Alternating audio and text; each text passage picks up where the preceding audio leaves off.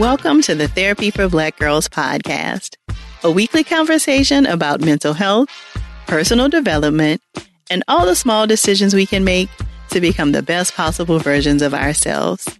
I'm your host, Dr. Joy Harden Bradford, a licensed psychologist in Atlanta, Georgia. For more information or to find a therapist in your area, visit our website at therapyforblackgirls.com. While I hope you love listening to and learning from the podcast, it is not meant to be a substitute for a relationship with a licensed mental health professional.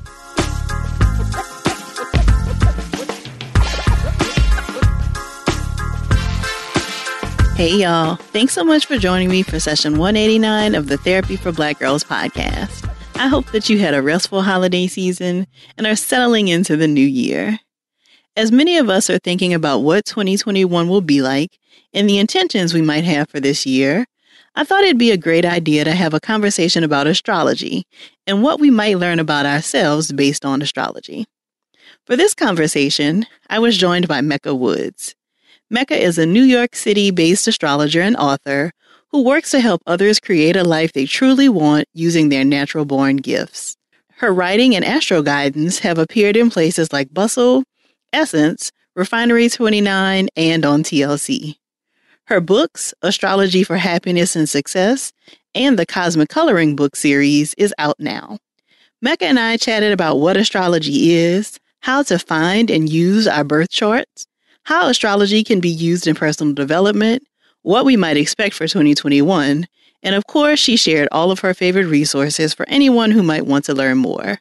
If something resonates with you while enjoying our conversation, please share with us on social media using the hashtag TBGInSession. Here's our conversation.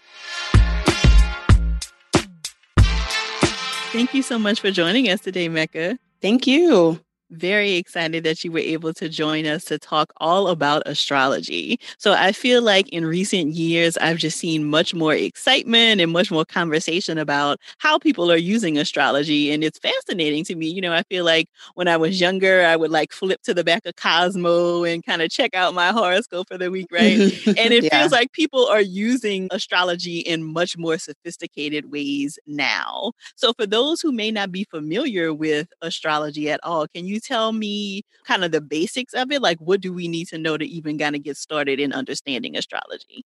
Sure. So, I usually like to explain astrology as being a tool for for self-awareness, for self-development.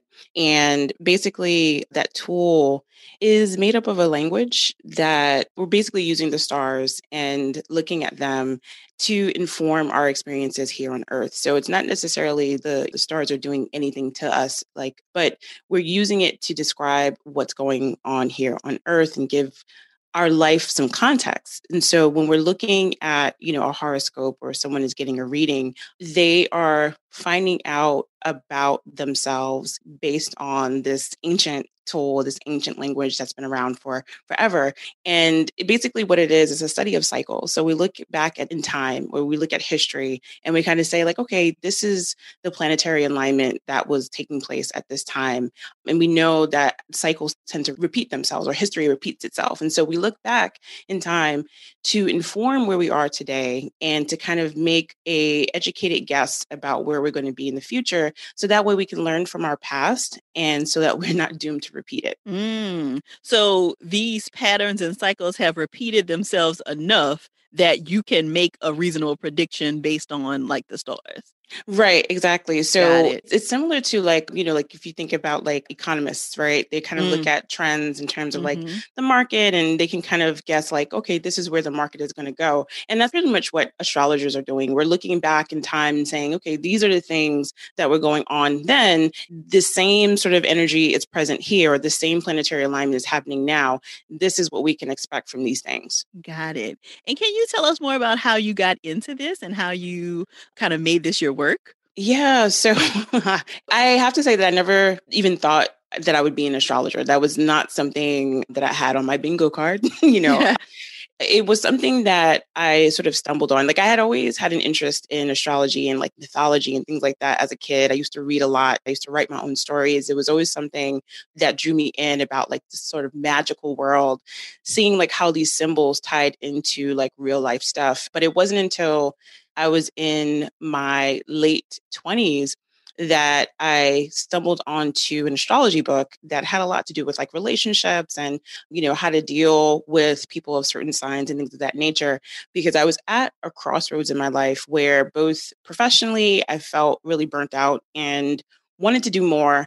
It felt like I wasn't doing like living up to my fullest potential and then on the other end of the spectrum i was also just not really happy with my love life i kept finding myself repeating the same sort of patterns when it came to relationships. And then, you know, in between that, I'm also a single mom. And when it came to my daughter, or even still, you know, even though my daughter is like, she's a grown lady now, but even still, I wanted to make sure that the choices and decisions that I was making, which were directly affecting her, I wanted her to be able to look at me and be like, okay, mom, she, she knows what she's doing, you know? So astrology was something that after I read the book, I had a few readings with the author, and she was able to tell me things about myself that she wouldn't have known otherwise, but she looked at my birth chart. I didn't know what a birth chart was. There was just so many layers to astrology that just really got me excited and just really got me interested. And I was able to see that it was more than just a, oh, you know, what's your sign? Or, oh, you know, I don't like Leos or I don't like, you know, Sagittarians or,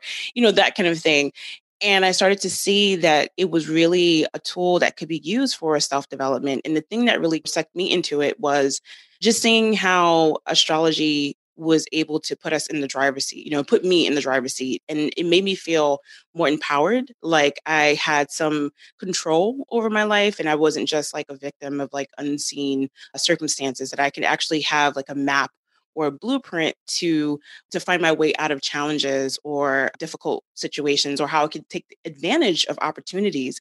And it just so happened that in addition to me studying and being obsessed with this new hobby, I was also going through a period at work where things were just really kind of falling apart because I wasn't supposed to be there actually. Like it was one of those situations where like you know when it's time to leave when things just become really toxic and you just find yourself becoming really unhappy and you know that there's something better for you or something else for you but at the same time you're also kind of gripped by fear and wondering like oh you know if i take this leap or if i take this jump what's going to happen? And so astrology was the thing that kind of helped me find my courage you know and find my ability to leave that job. And so what ended up happening was i left the job ended up taking like a, a side job while I was still practicing astrology, took on a mentor who showed me like you can actually make this a profession because what it was was i was like talking to anybody who would listen i'd be like what's your sign you know or, or, you know like giving free reading for like friends and family and just getting all this practice under my belt but also noticing that i really had a talent for it astrology was also the thing that spoke to me in terms of like wanting to help people because that's always been a big thing of mine, like wanting to help people, wanting to impact people in a positive way. And I was able to do that through astrology. So here we go, 10 years later, and here I am, and I made it a full time thing. Very cool. Very cool. It's always so interesting to kind of hear how people got to where they are and like the early experiences that kind of pointing to where you're supposed to be all along. Right. Yeah, absolutely. Yeah. yeah. So you mentioned something about a birth chart. And so I also don't know what that is. So can you tell us what is a birth chart? Sure. So a birth chart is basically it's a cosmic map or a blueprint to who we are. And so, so a birth chart basically is based on the time, the day, the year and the month that you were born and the location. And so, based on those coordinates, we have a, a, planetary alignment that basically makes up, you know, who you are. And through that planetary alignment, we can see, of course, you know, things about your personality, but things in terms of like what made you, you know, how the world has shaped you, you know, what you can expect to be working on in this life gifts, you know, or talents that you're bringing to the table, everything from like family history and dynamics to health to money to love. So we can see all these kinds of things about you based on your birth chart. And that chart then becomes sort of like your map, you know, to who you are and also your map to like navigating things going forward and also figuring out like of where you've come from as well. So the things that we boil it down to in terms of like our signs, our zodiac signs, are really just one piece of all of this. Yeah, there's so many layers to a chart, right? So, like your sun sign, which is the most popular thing that everyone knows when you're like, oh, you know, what's your sign? Oh, you know, I'm a Scorpio, I'm a Aries. But there's so many different pieces, which is why I chuckle whenever people are like, I can't stand Scorpios or I can't stand Pisces or whatever, because we actually have all 12 signs within us somewhere. Hmm. Yeah. Okay. We actually have all yeah, we actually have all 12 signs with, within us somewhere. And it's really interesting because of course, you know, some signs may be stronger, more present, or more influential than others in a birth chart, but we actually have all 12 signs somewhere in us. And that to me speaks to how much commonalities we have between each other and how it is important that we are able to kind of see one another in each other's eyes, especially when we start talking about like relationships and getting along with folks and like self development and things like that. I think there's a part of astrology that is very tailored and individual and kind of shows us who we are all on our own. But then I think that it also shows us like just how much we're linked to each other and how that's important to our growth and self development too. So you mentioned that you have readings done for you, but you also do that as a part of your work. What does that mean to have a reading? And will you be able to kind of break down my whole birth chart in one reading, or is this something that happens over a series of meetings? Yeah, so a reading basically is when an astrologer Uh, looks at your birth chart and they basically tell you about you and, and they tell you how your chart factors into the experiences that you had over the course of your life and sort of what's brought you to the here and now. And looking at that chart, we can also look at that chart in comparison to where the stars are currently aligned and where they'll be aligning in the future and how that will play off of your birth chart that's what helps to inform different opportunities and challenges and experiences and things of that nature. So when we're doing a reading like for example lots of people come to me for like the two top things that people always want to know about which is like career you know money and then love right? So what's going on with my love life? Will i ever get married? Am i going to find the one? Or i'm just coming out of a breakup how do i get over it? Or I'm unhappy in my job. How do I find fulfillment in my career? So these are the kinds of questions that people tend to come to me most often. And so when we're sitting down looking at their chart, I'm telling them basically who they are in context to these experiences and where they may not be living their full potential and how they can. And so that's essentially what an astrologer is doing more so is like showing you like what has brought you to this point how you've got here, what you have, what gifts or resources you have available to you, either within yourself or even outside of yourself, in terms of things that you can do to accomplish a goal or, or do a thing. And then talking about the timeline, when you can expect certain things to to pop off, or when you might want to take a time out, you know, those kinds of things. Got it. Okay. So I definitely think it feels like those are some of the common reasons why people come to therapy too, right? Like work related mm. issues and relationship issues. And so can you say more about like how you might use your chart for relationship issues. So, you know, like, oh, am I ever going to find a long term partner? Like, what about the chart and where would you look for that to kind of find information regarding your love life? Sure. So, one of my favorite things to do is love readings and relationship readings because I think that astrology really helps us to look at ourselves a little bit under like the microscope and kind of can see like where we might be running into the same behaviors or the same patterns when it comes to relationships or or dating or things of that nature.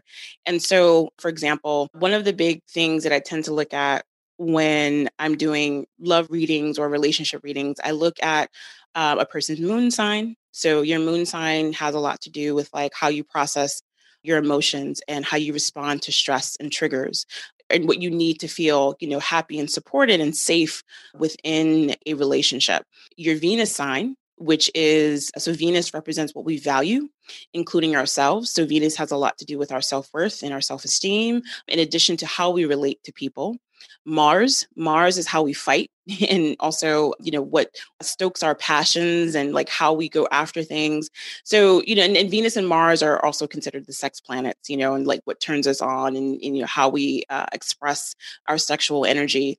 So those are a couple of places where i look. Within a birth chart we have 12 zones called houses and those houses basically house different parts of our life and different parts of who we are. So, for example, you know, if I talk about the seventh house in a chart, that's a zone that has to do with one on one long term relationships. So, a lot of times that will deal with like marriages or it will deal with like, you know, a long term committed relationship. A fifth house in someone's chart is the place where the initial spark, you know, or the initial attraction takes place. And that's usually where we tend to find ourselves getting stuck on repeat when it comes to dating the same types of people or running into the same sort of like issues when it comes to dating.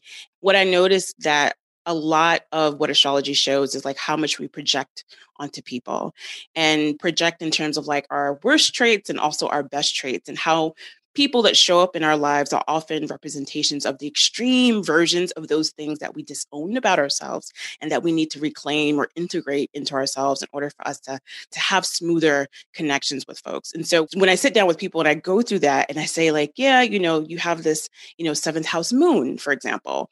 So your moon is in the seventh house. And, you know, that means that you tend to attract people who need a lot of emotional investment from you, but they don't always have the ability to give you that same emotional investment. And that's because you need to give yourself that emotional investment so that you can then for be honest about what you feel and, you know, give yourself that self-nurturing so that you can begin to, you know, pull in people or connect with people who can also give you the same thing. So these are some of the things that I find myself talking with people a lot.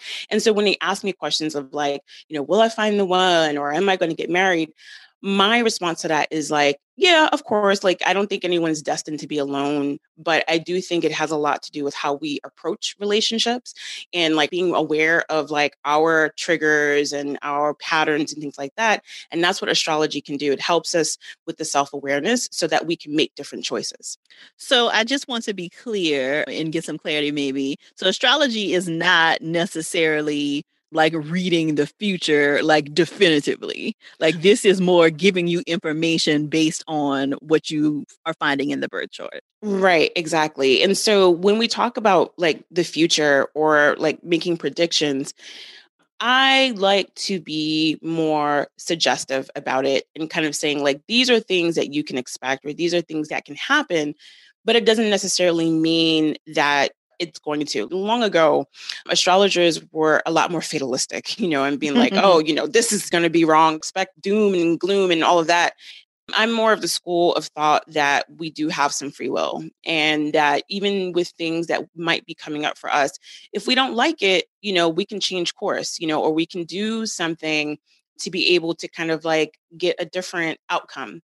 And then, of course, too, there are things that might be beyond our control. And sometimes, you know, you just have to go through a rough patch. You know, sometimes there are going to be things that come up that are unavoidable. But when talking to me, you know, or when I'm talking to someone where I see something like that, my thing is like, okay, how are you going to respond to it? Because how we respond to things also dictates like how things go to and how we experience, you know, certain situations. Got it. Have you done any work in conjunction with therapists? I usually refer people to therapists, you know, mm-hmm. like like if I see someone going through a difficult time and like for example, so one of the things that I can see in someone's birth chart are like things around health. Mm-hmm. So it could be, you know, things around their physical well-being or even like their mental health and well-being. And if I see something that kind of jumps out at me where I feel like this person would benefit from talking to a therapist or they're going through a really, you know, difficult time, I will suggest like this might be a good time for you to get into therapy or this will be a good time for you to have you know supports in place that can help you through this difficulty and things like that because i think that therapy and astrology definitely can go in hand in hand i know that there are astrologers who are also practicing therapists mm-hmm. and at the same time you know i'm also of the mind of like knowing when I'm out of my depth, you know, and mm-hmm. when someone might need some extra support that astrology might not be able to provide. Because the other thing, you know, I don't want people to use astrology as a crutch. Mm-hmm. You know, I mm-hmm. want them to be able to use it as the tool that it's meant to be and not to like constantly checking the stars and checking their horoscopes and getting readings because you know you have people who do that too like they'll hop from reader to reader to reader because they don't like what they're hearing or they don't like what the reader is telling them so they'll go and pay for a bunch of readings with other people so they can get what they want to hear instead of actually taking the information and actually using it and applying it in the way that they need to yeah, that's what I was thinking. That it sounds like, you know, for people who like have had readings, like they might get some really good information that would then they could talk to their therapist about, like, hey, you know, I did a reading, this came up, and it feels like it resonates. You know, I'm wanting to kind of dig more into this area and how I might be able to make some improvements here. Yeah, absolutely. I've even had, you know, clients who have therapists and then they, you know, get readings with me and I won't even know anything about them, you know, having a therapist, but I'll be talking to them about something that I see in the chart and they're like, will be like, oh my God, my therapist just told me the same thing. Mm. So there's definitely an overlap between, I think, you know, some level of counseling and therapy and the counseling that goes into astrology as well. But I absolutely do support people having both an astrologer and a therapist therapist, you know, on hand. Hmm. So back to the birth chart. So I mean, you know, there are people who would likely have the same charts, right? But would we still kind of show up in the world differently, even if we have the same charts? Yeah. So what's interesting about that is that I think that's when we start to talk about like societal conditioning, you know, mm. and cultural conditioning and things of that nature and, you know, how we were raised. I think what astrology does is it presents archetypes, you know, in terms of like how certain energies can be expressed, you know, or or how people can live their life. There is a, a big piece of it that does depend on, you know, how people are raised. And like, so for example, you know, for me being a black woman who's also an astrologer, I find that probably about 80% of my clients, you know, are, you know, women of color, black women. And the reason why they gravitate to me is because not only just because of my you know knowledge about astrology, but there's a cultural similarities there. You know, I speak the same language. I've come from the same place. So you can have sometimes where you might read horoscopes or you might read from a certain astrologer and they may not necessarily resonate with you because there's something in terms of like the, the socioeconomic sort of themes or the the cultural themes that just might not hit the way it would if you were listening to someone who came from the same background like you know a black woman and so i think yes there's some nuance there when we talk about how people were raised and you know how you can have the same chart and still kind of be different from one another.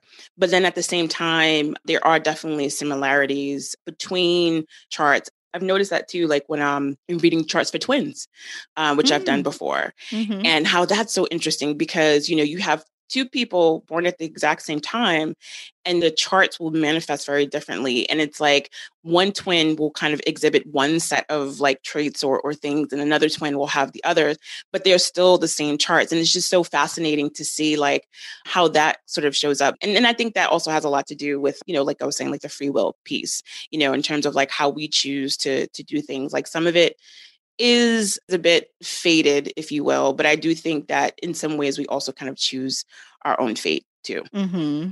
Yeah. And going back to your comments around, you know, like your client base being primarily Black women or other women of color, I would imagine that it works in some ways in the same way as therapy, right? Like there are some things that are kind of like descriptive in terms of the stars, but there's also your own background that you're bringing to the reading mm-hmm, um, and the way that you interact with your clients that, you know, colors what the reading will look and feel like. Mm-hmm, absolutely. yeah. yeah. So you mentioned that some people will kind of like hop from, you know, getting one reading to the next. Is there a cadence at which you recommend people get readings?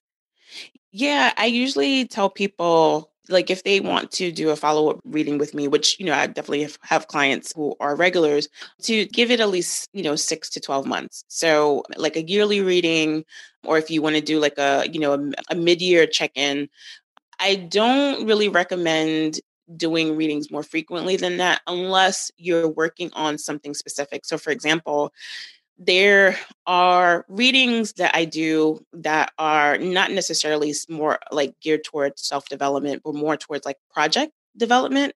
And so we are trying to figure out like when's the best timing to do certain things and, and figure those things out. So that might be a little bit more of a regular reading because it's a project based thing. But when we talk about more of the self development thing, you need to give yourself time for you know to process. You know the planets also move quite slowly too and they need their time to kind of move and you know things need time to cook. And so that's why i recommend that people kind of uh, see me at least you know 6 to 12 months you know away from the initial reading because not only does it give them time but it you know it, it also gives them time to also to do the work you know that's required to do the the homework that's necessary as opposed to like trying to figure out every you know single step or every single thing that's coming. It's kind of like be here like be here now. You know like what can you do in the here and now? What do you need to focus on in the here and now? instead of trying to think too far ahead. Um, and and that's definitely something that i've been talking about a lot this year because everything has been you know so slow and and you know everybody was in quarantine and you know time just was moving quite differently this year. And a lot of the things that i found myself saying to clients across the board was like all we have is the now like try not to worry too far down the future like pay attention to the now mm-hmm. so speaking of this year you know and i feel like i heard some chatter kind of at the beginning of the pandemic around you know like astrologers talking about what 2020 would be like now mm-hmm. again we know that there is no future reading kind of thing but is there anything that you felt like you had information about that kind of gave you insight into what 2020 might have been like yeah. So, you know, one of the major planetary alignments for this year that contributed to a lot of the stuff that took place was this alignment between Saturn and Pluto. So each of the planets have like their job or their things that they have charge over. And Saturn is a planet that is about manifesting things that are intangible into the tangible. Like Saturn helps us to build, to create structure. And so when we think about that, that has a lot to do with the systems in place, you know, government, you know, the societal norms, you know, things that keep things smooth and running and that support us. Pluto is a planet that tends to intensify, not only intensify whatever it is touching, but is also a planet that has a lot to do with rebirth, like death and rebirth. Sometimes it can be actual death, but it also it can be like like the the figurative sense of death of something that's being burned away or torn down so that something new can be rebuilt.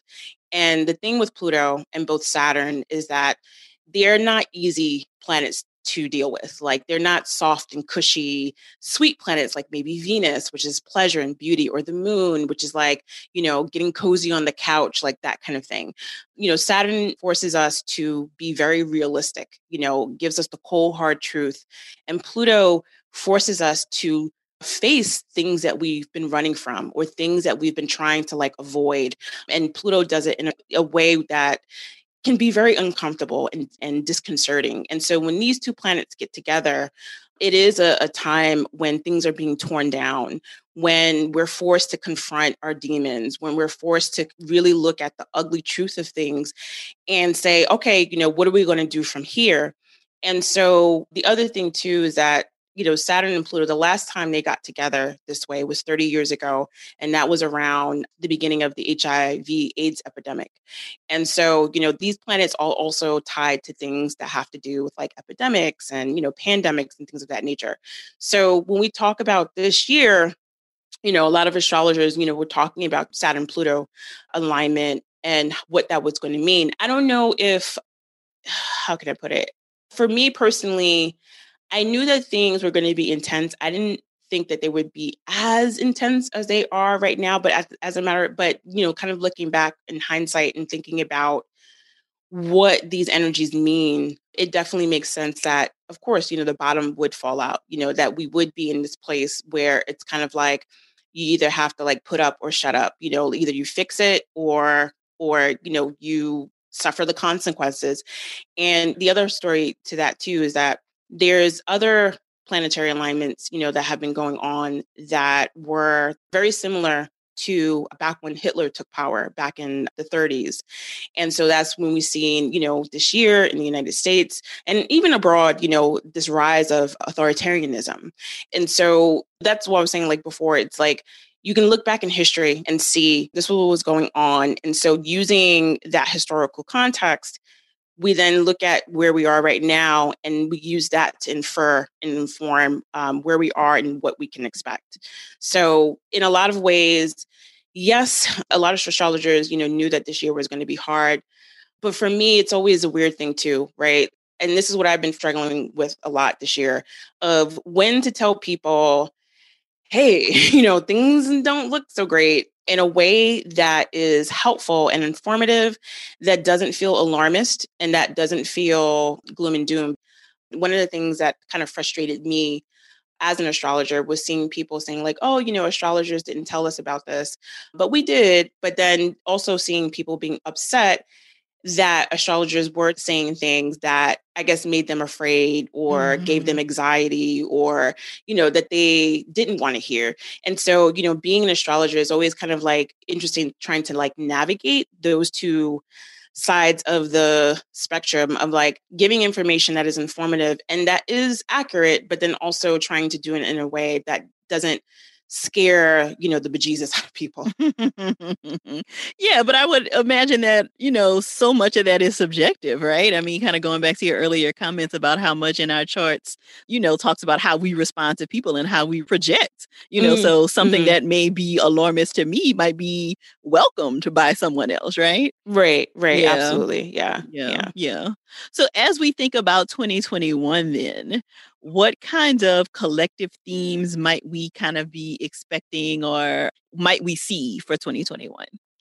Sure. So for 2021, I don't think it will be as intense as 2020 was, but I've been telling people there's still lots of work to do. Yeah. So, you know, if if 2020 was a year where everything really fell apart, 2021 is going to be the year where we start to do some rebuilding. But the thing is, is that in order to rebuild, there needs to be a complete overhaul of every single corner of the earth that you can possibly think of from like healthcare to government to you know agriculture to to technology you know like science like everything needs a complete restructure like to be revamped and in order to do that, everybody, you know, th- this is, you know, 2021 is really like going to show like just how much all hands on deck are needed, you know, and it can't just be just one group of people fighting for justice or fighting for, you know, you know, fresh air and clean water, you know, these kinds of things. Like everybody has to be involved. I think what you will see is that there are going to be different factions, you know, kind of fighting with each other in terms of like how to do that, which makes sense, right? Because, you know, whenever you're thinking about a team project, you know, or working together, you know, not everybody is going to see eye to eye. Everybody kind of has like their own ideas of how things are supposed to go. And so it only makes sense that you will have people kind of like, doing some infighting or kind of battling with each other to figure out like which direction you know we're going to bring the community or, or bring the collective or the people. But i think the big thing that really stands out for 2021 is you know change and being comfortable with, with change and learning how to be flexible and adaptable. Saying i don't know you know let me find out let me let me investigate i'll get back to you. Like these are going to be the things that are really going to help us get through 2021 the flexibility not feeling like we have to have all the right answers, astrologers included, myself included. Like, you know, there are some times when I look at things and I'm like, I don't know, we'll see. Like, I guess, you know, we'll see what happens. Flexibility, adaptability, being open to learn, curiosity, these are definitely going to be things that we need. And also, being able to communicate and, and talk to one another, finding commonalities between each other, learning that we have more in common than we don't. Like these are going to be the things that are going to get us through 2021. And like I said, you know, I think you're going to see a lot of people who are going to be very resistant to the change and very resistant to this new world that we're trying to build. But like I said, for for folks that are looking for things to go back to the way that they always were. That's not happening. We're not going back to business as usual. And I think it's important for people to understand that because we shouldn't go back to business as usual. There was a lot of things that were wrong that got us in this, this predicament in terms of where we are right now. And if we really, really want true change and we really want to fix things, then we really have to dig in and work for it. And so that's the only way that we're going to be able to get out of the mess that we're in and that's why i'm like hopeful and why the election in the us you know kind of made me hopeful in some ways because i think things had gotten so bad to the point where people who weren't paying attention had to pay attention had to be very mm-hmm. involved and engaged and hands on and so that is my hope for 2021 is that we don't kind of like rest on our laurels. Like, of course, rest where you can, you know, get the self care in, treat yourself well, lean on your community, lean on family, like, have your therapist, like, have your supports in place. Absolutely. Take the breather, take the time out when you can. Absolutely. But 2021 is really going to require all hands on deck situation. And, you know, if we want to get through these difficult times, then we really have to know that, you know, that there's work to be done and be ready to invest in that work. Got it. Yeah, and it kind of feels like it makes sense, right? Like if 2020 is the year that everything falls apart, then 2021 is kind of the beginnings of building something different and hopefully better. Mm-hmm. And, you know, like you said, being very flexible and kind of open to changes. Yeah, absolutely. Yeah. So if that's collectively kind of like the theme, like flexibility and changes, where can we look in our chart maybe for like our own personal themes? Like there's, you know, the collective work that needs to be done, but maybe some personal work that needs to be done. So where might we look for that like in our own charts? So I would say if you look at your chart and you look at anywhere that Gemini and Sagittarius sit in your chart. So, all of us, like I mentioned, in our birth chart, we all have the 12 signs somewhere in our chart that can show up somewhere in with the planets, but more so with like the houses. Like we each have 12 houses in our chart that basically house different parts of our life. And those 12 houses are ruled by um, a particular sign, each of the 12 signs based on you know how our how our chart is configured on the time that we were born and the date and all of that. So if you get your chart you can actually get your chart from a place like time passages which is an app. There's a website called astro.com these are some places that you can get your chart for free. Wherever you have gemini and sagittarius falling in your chart that's the areas of your life where you can expect a lot of change and where you want to be the most flexible. So for example you know, if you have Gemini sitting, you know, in your seventh house, that's a place in your chart where you can expect to be open to new relationships, open to new people, open to collaborations and teamwork. If, you know, Sagittarius is in charge of your career zone, your 10th house, that's a place where it might be time to switch careers or to go in a new direction when it comes to your career going into a direction that's more fulfilling, you know, those kinds of things. So these are kinds of things that I would say people would want to investigate in terms of their chart because the Gemini and Sagittarius, like this is where we're going to have the eclipses falling in these areas of our life between now and the end of 2021. And eclipses are super, super powerful new moons and full moons that happen every six months. And depending on where they're activating our birth chart, it usually coincides with big life events or changes like, you know, getting married, getting divorced, having a baby, moving out, starting a business, leaving your career. Like those kinds of things tend to coincide with eclipses. So with Gemini and Sagittarius, those two signs are known for being very flexible, very adaptable. Gemini in particular, very curious, you know, lots of information coming in and needing to, you know, process and sit with the information before making any decisions. So these are the places that, that I would say that people should pay attention to. So I'm glad you brought up the whole idea of eclipses and full moons, because I definitely see lots of people talking about when those things happen, like, oh, now is not a good time to make big decisions, or oh, you might not want to buy any electronics right now because these things are going on. Right. What are people talking about when they say those things? so transits are basically, you know, the the movements of, of the planet. So when you think about transits, you can think about like each of the 12 signs being like like train stations right and the planets themselves are like the trains so anytime a planet moves into a station or moves into a sign that planet is then taking on that energy and and you know kind of activating you know different things so for example mercury retrogrades so mercury goes retrograde three times a year at the beginning of the year, the middle of the year, and the end of the year. So, Mercury is a planet that is associated with communication, the intellect, you know, transportation, anything where things are kind of just going like back and forth. And we trying to find the shortest route possible to get that information or to get that thing back and forth. And so when Mercury goes retrograde, retrograde, you know, planets basically it's like they're moving backwards and so we think about retro you know we're we're sort of in a way sort of moving backwards and it's it's a time for reflection reassessment reevaluation kind of looking backwards as opposed to like trying to like you know move forward without you know too much thought. So that's why you know when people talk about mercury retrograde you know when it's happening how things get all you know cuckoo and and you know a lot of miscommunications and you know delays and things of that nature it's because it's a time period when we're supposed to be you know taking our time and moving very slowly.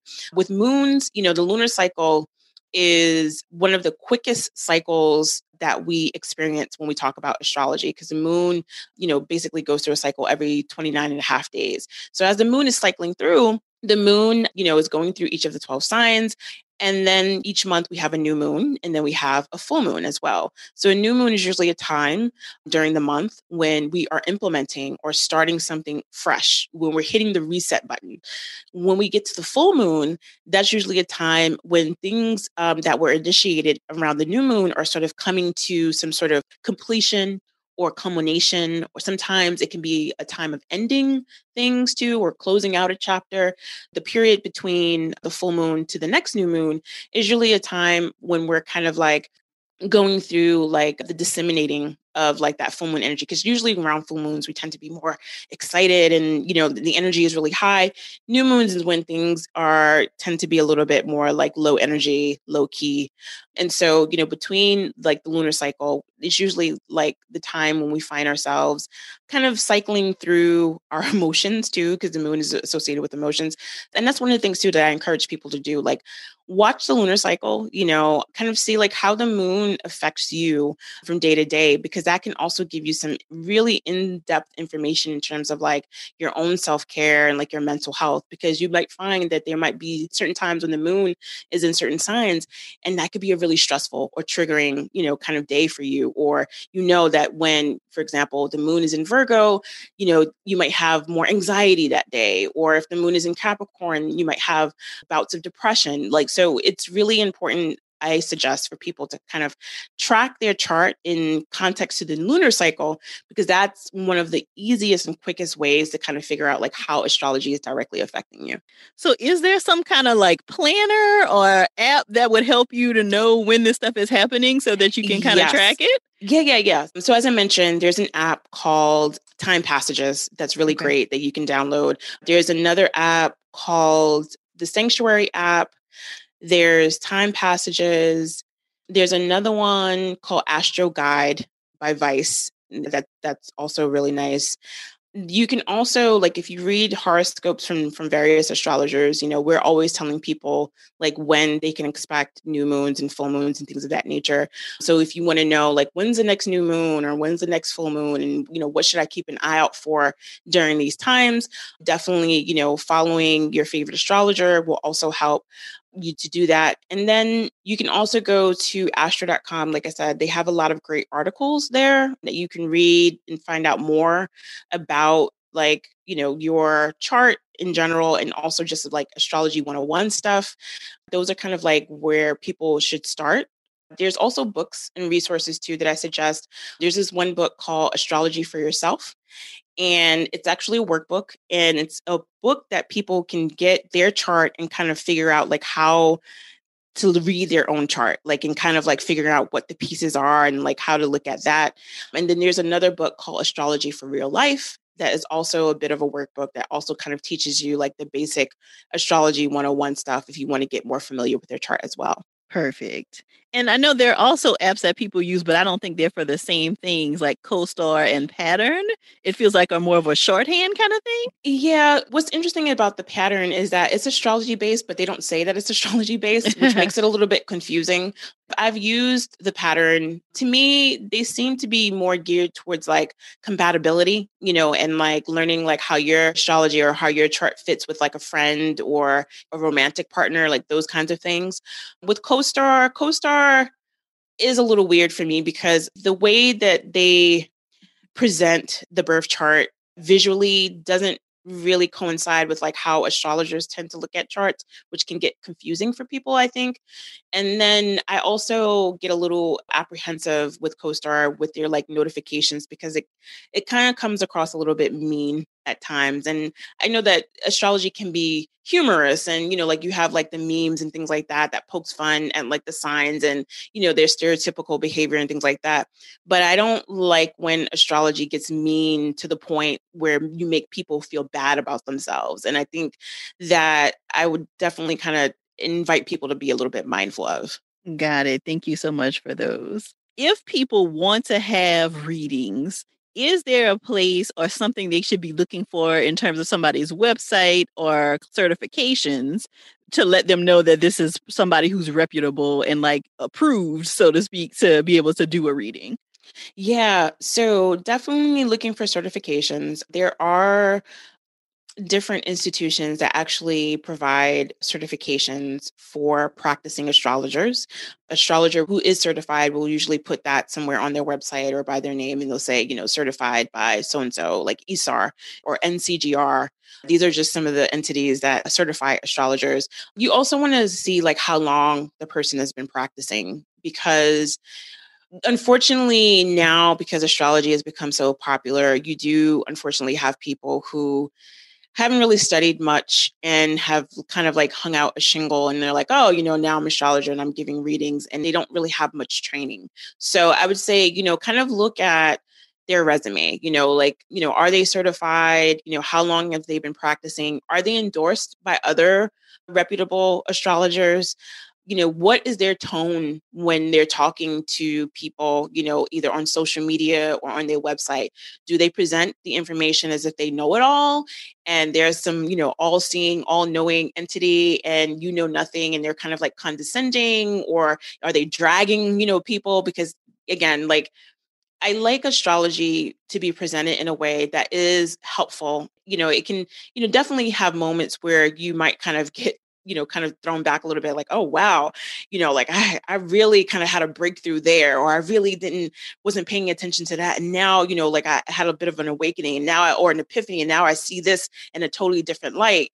And you kind of you know you have your moments where you get called out a little bit you know in in a session but it, it should feel supportive. It should be it should feel constructive. It should never make you feel like you aren't the best judge of your life. You know, it should never make you feel like you should be dependent on this person and their advice or like, you know, everything that they say is right and you're in the wrong. Like, it should be empowering basically is what i'm saying you know and it's really important that you know you take some time to kind of get to to know this person's voice and kind of see their resume and also like i said how do they interact like if they do have a social media presence what does that energy look like? And how does it feel? Does it make you feel good or does it make you feel like intimidated and, and like bad about yourself? Because that's what you want to avoid.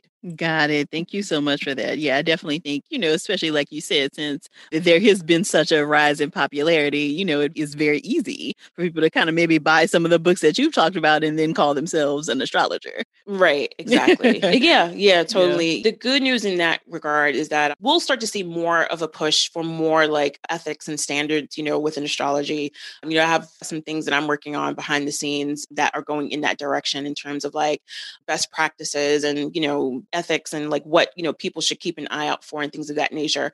If you are looking for an astrologer, I would definitely say go with a person that makes you feel comfortable, like, you know, that gives you a sense of like you're going to be supported and that you're going to actually get something useful there versus, you know, like I said, like, you know, memes and like dragging and like, you know, like kind of like a mean girl sort of energy. Like, just be very careful of that. Take your time to do your research and, you know, ask around, you know, because because chances are people have had experiences with, with, especially like with like the more popular, you know, astrologers with popular accounts, and they can kind of tell you like, you know, who's who as well. Got it. We'll take a quick break and we'll be back with our press pause moment. Hey, ladies, it's Dr. Joy here. May is High Blood Pressure Education Month. It's crucial for us, especially as Black women, to focus on our heart health. We pour our heart and soul into every aspect of our lives, but often our own health takes a back seat. That's where Release the Pressure comes in. It's all about us, Black women, seeing self care as an essential act of self preservation. Whether it's for yourself, your family, or our community, your health is invaluable. Let's help to get our goal of 100,000 Black women putting their hearts first and learn more about their heart health. Here's how you can join in. Head over to iheartradio.com slash RTP for a chance to receive a $1,000 gift card to take care of yourself and prioritize your heart health. Let's make our health a priority. Visit iHeartRadio.com slash RTP today. Together, we can make a difference in our health and our lives. Join us and let's take care of our hearts together. Nowadays, a lot of these big companies pretend to care about our communities and issues with nothing more than lip service. State Farm is the opposite. They're actively investing in programs and initiatives that help educate in financial literacy, give early career advice, and grow Black owned businesses thus leading to generational wealth, which helps protect the future of our communities. Seeing our communities grow and thrive is something they care deeply about. They want to build a future that we all can be proud of. State Farm understands that representation alone doesn't mean authenticity, that it takes a good neighbor to sponsor programs like the ACT-SO, a year long program that recognizes and rewards high school students for their academic and cultural achievements, and to fund programs like Project Ready, a National Urban League program committed to the educational achievement of Black and Brown youth that to date participants have been awarded over $11 million in scholarship offers. State Farm believes that being better neighbors creates better communities and can have a long lasting impact. Like a good neighbor, State Farm is there. May is Asian American and Pacific Islander Heritage Month. And Macy's is highlighting some really cool AAPI owned brands right now, online and in store. Some of my favorites are the jewelry from Hey Maeve and the skincare products from Kaja. For the entire month of May, join Macy's in supporting AAPI owned fashion brands. You can show your support by donating online or by rounding up in store to benefit APIA scholars. APIA is the nation's leading nonprofit organization devoted to the academic, personal, and professional success of Asian American Native Hawaiian, and Pacific Islander students. Join me by rounding up your purchase to the nearest dollar at checkout to support API Scholars, an educational nonprofit.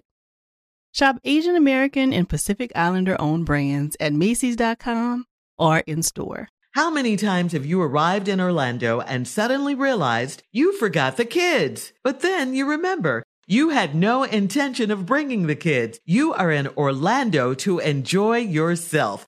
It's an amazing opportunity to have fun and experience all the fun Orlando has to offer. Sure, Orlando is known as the theme park capital of the world, but there's so much more to this destination. It's the place where adults can become kids again, and happy hour happens any hour with never ending food festivals, fresh new dining experiences, and outdoor adventures from ziplining to its beautiful natural springs. And of course, fireworks every single night.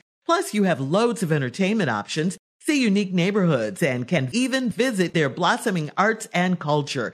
Orlando has everything for an amazing getaway with your loved ones or friends, including exciting thrill rides, lush, lazy rivers, and world-class golf and spas. Yes, there's more to see, do, and experience than you'd expect. In Orlando, anything is possible if you can imagine it. Plan your escape today and save at visitorlando.com. You may be aware that most people who are black have O type blood. O is commonly needed for emergencies and life saving measures. But did you know one in three of us is a match for patients with sickle cell disease? You, along with the American Red Cross, regardless of your blood type, can help by donating blood.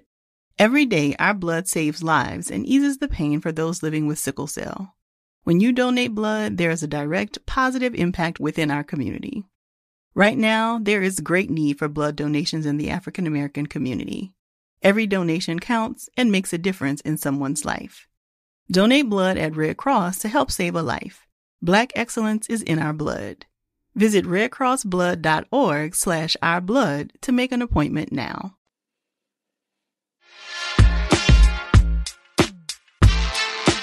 So, when we can, we like to offer our community a press pause moment where our guests share an activity or something meaningful that the community may want to engage with after they listen to the episode. So, do you have a press pause for us? Yes, I do.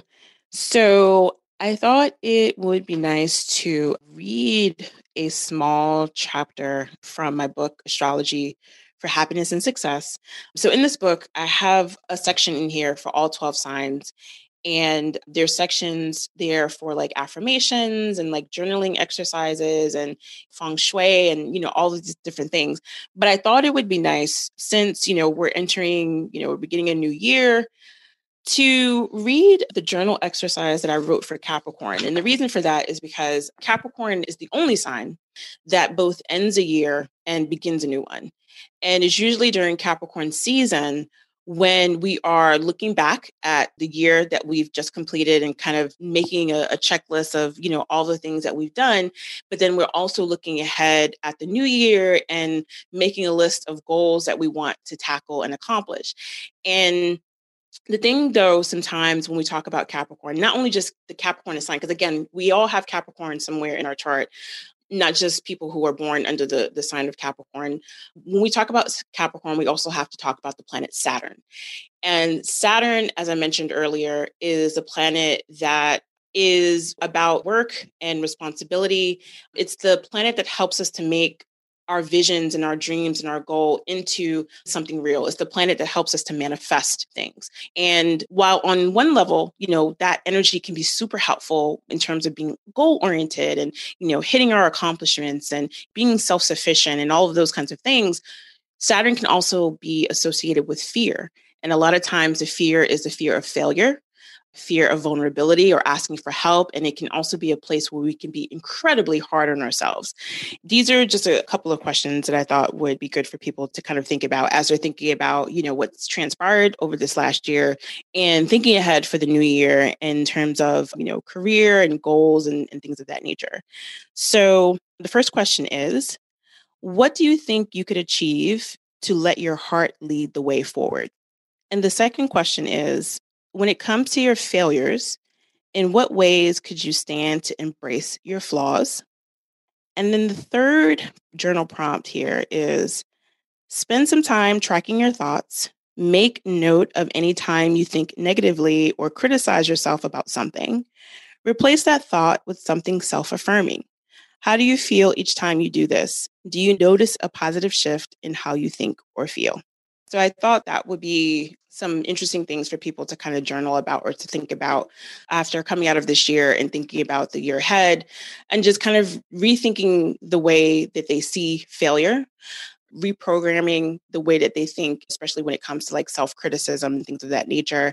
Also just thinking about like if you had the opportunity to choose differently when it comes to like a goal or a career you know what would it look like if you would allow your heart to lead the way instead of trying to play it safe or sticking too closely to what you know Thank you so much for that, Mecca. I think a lot of people will appreciate that because I've heard lots of conversations just about how people have gained new perspectives in 2020, right? And kind of thinking, you know, like now I feel like I want to maybe move somewhere different, right? Like I definitely mm-hmm. feel like, you know, 2020 just showed us a lot just in terms of like our priorities and values and different things. So I feel like those questions will be helpful for people to kind of, you know, do a little bit of a reset. Yeah, absolutely. Especially over this past year, um, how we've kind of basically all sort of like hit a rock bottom in certain ways.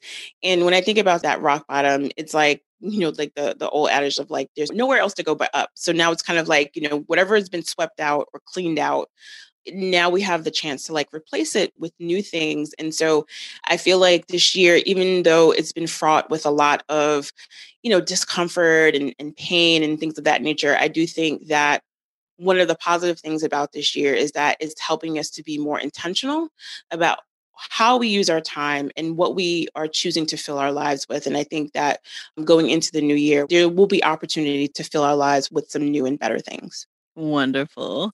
Well, Mecca, tell people where they can find you. Are you available for personal reading still? Yes, so I'm okay. available. I actually I'm all booked up for January, but uh, February is available now. Yeah, so if you if you want to find me or book a reading with me, you can find me at my website mylifecreated.com. I'm also on Twitter at the mechanism. That's my name and NIS the mechanism. I mean, I'm also on Instagram at one mechanism as well if you'd like to connect with me there. And we will be sure to include those in the show notes as well as links to your book. So you have Astrology for Happiness and Success and also a coloring book series. Yes, yes. So I have my cosmic coloring book series. So there's a coloring book for each of the 12 zodiac signs. And but I have a bunch of the copies here and you know at home. They're really great for just kind of tune out and decompress too. Wonderful. Well, thank you so much for all of the information, Mecca. I really appreciate it. Thank you so much, Dr. Joy. I'm so glad Mecca was able to join us for today's conversation. To learn more about her and her work, or to grab one of her books, be sure to visit the show notes at therapyforblackgirls.com slash session 189. And please text two sisters right now and tell them to check out the episode. If there's a topic you'd like to have covered on the podcast, please submit it to us at therapyforblackgirls.com slash mailbox. And if you're looking for a therapist in your area, be sure to check out the therapist directory at therapyforblackgirls.com slash directory. If you want to continue digging into this topic and connect with some other sisters in your area, come on over and join us in the Yellow Couch Collective where we take a deeper dive into the topics from the podcast and just about everything else. You can join us at therapyforblackgirls.com slash YCC. Thank y'all so much for joining me again this week. I look forward to continuing this conversation with you all real soon. Take good care.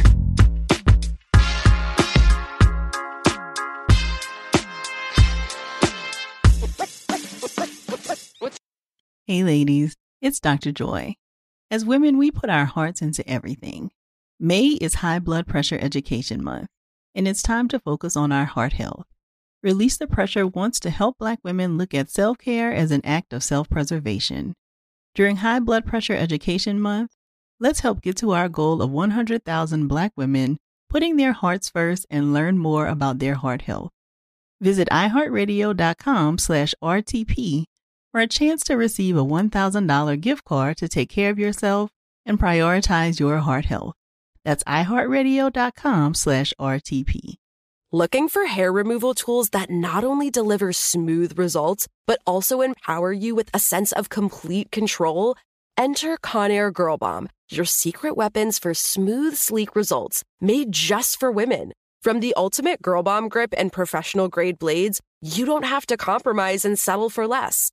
Conair Girl Bomb equips you with the precision and power previously reserved for men's grooming tools. So take your hair removal routine to the next level with Conair Girl Bomb. Available at ConairGirlBomb.com or a retailer near you. Nowadays, a lot of these big companies pretend to care about our communities and issues with nothing more than lip service. State Farm is the opposite. They're actively investing in programs and initiatives that help educate in financial literacy, give early career advice, and grow Black owned businesses, thus leading to generational wealth, which helps protect the future of our communities. Seeing our communities grow and thrive is something they care deeply about. They want to build a future that we all can be proud of. State Farm understands that representation alone doesn't mean authenticity, that it takes a good neighbor to sponsor programs like the ACT-SO, a year long program that recognizes and rewards high school students for their academic and cultural achievements, and to fund programs like Project Ready, a national urban league program committed to the educational achievement of Black and Brown youth that to date participants have been awarded over $11 million in scholarship offers. State Farm believes that being better neighbors creates better communities and can have a long lasting impact. Like a good neighbor, State Farm is there. From BBC Radio 4, Britain's biggest paranormal podcast is going on a road trip. I thought in that moment, oh my God, we've summoned something from this board. This is Uncanny USA. He says, Somebody's in the house, and I screamed. Listen to Uncanny USA wherever you get your BBC podcasts, if you dare.